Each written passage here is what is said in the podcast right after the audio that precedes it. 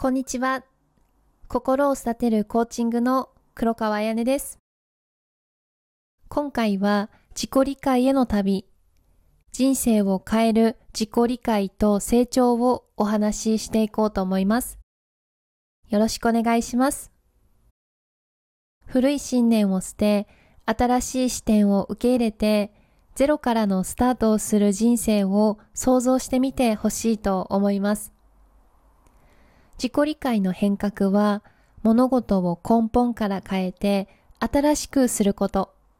変わって新しくなること、これが自己理解を変えることの本質です。それは変化を受け入れて自己発見の旅に乗り出すことになります。好きなことや喜びをもたらす行動を通して時間をしっかりとって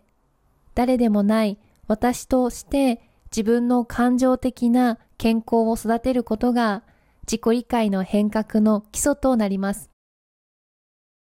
そして自分が本来望んでいる理想の景色を求めるための力強い基盤を築きます。この旅の中でコーチングセッションは私たちが成長する強力なツールとして機能します。セッションを通じて今だけの認識の自己評価や批判的ではない見方ができるようなマインドを養うことで自分の考え、感情、行動についての理解を深めることができます。また日常で何気なく行ってしまっている反応から離れて自分の目標に沿った価値観や反応を意識的に選択できるようになって日常生活を支配しがちな自動的な反応から解放されます。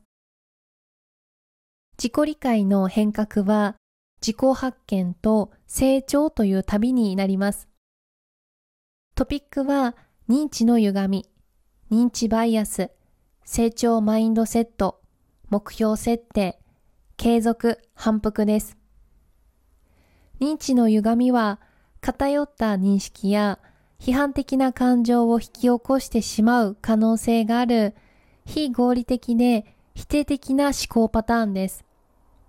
なので、これらの歪みを特定して、それに対処することで、それらをよりバランスの取れた考え方に置き換えることができて、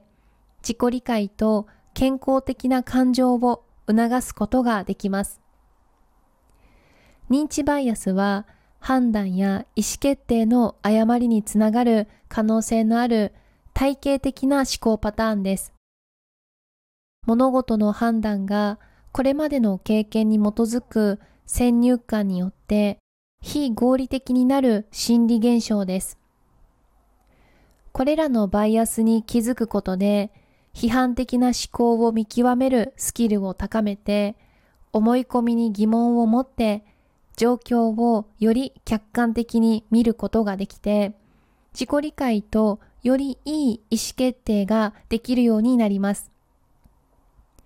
成長マインドセットを採用していくと、課題を成長の機会として捉えて、挫折や失敗を学びの経験として捉えることができます。この考え方は、継続的な学習と改善をすることができて、自己理解を促進します。そして目標設定です。目標を設定すると、自分の本来の願望と目標を明確にすることができるので、私たちの自己成長へのロードマップが得られます。短期と長期の両方で達成したいことを決めて、具体的で期限付きの目標を設定していきます。目標は導きの星として機能してくれるので、行動を方向づけて目標へ集中することができて、自己理解と達成感を高めることができます。継続反復。自己成長は一度きりの出来事ではありません。それは継続的な旅になります。同じことを何度も繰り返すのは単調に聞こえるかもしれませんが、それは大きな変革を起こすことになります。マインドや行動の中に反復を取り入れて、ポジティブな習慣を継続的に実践していきます。たとえネガティブになったとしても、そこから学んで自分にさらに力を与えてくれるマインドを強化することで、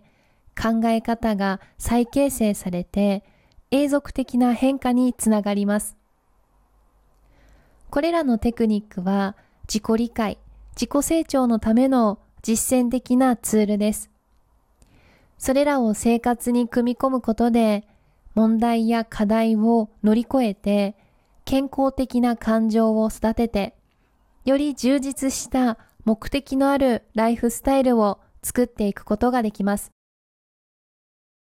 これらのテクニックのメリットを受け取れば、ライフスタイルに大きな変化を起こさせます。そのためには、一貫した実践と応用が重要なのは忘れないでいただきたいと思います。最後に、私たちが自分自身に語るストーリーは、自分自身に制限をかけているでしょうか？それとも自分自身に権限を与えているのでしょうか？ネガティブなセルフトークをしてしまっても、それを肯定的なセルフトークに置き換えていきます。自分の可能性や回復力、課題を克服して目標を達成する能力を持っている自信、考え方、マインドを養っていきます。ポジティブなマインドはポジティブな行動につながって私たちの自己成長へと導いてくれます。これらの実践を日常生活に組み込むことで、より充実した生活へ扉が開かれます。自己理解の変革から始まる自己成長への旅へ一緒に出かけましょう。何か質問してみたいことや、コーチング無料セッションを試してみたい方は気軽に下記の LINE からご連絡いただくか、またはセンドイやボイスメッセージの URL をクリックしていただいて、インスタグラムマークからインスタグラムへ移動していただいて、DM からご連絡いただければ、私が直接返答させていただきます。よろしくお願いいたします。今日もいい日です。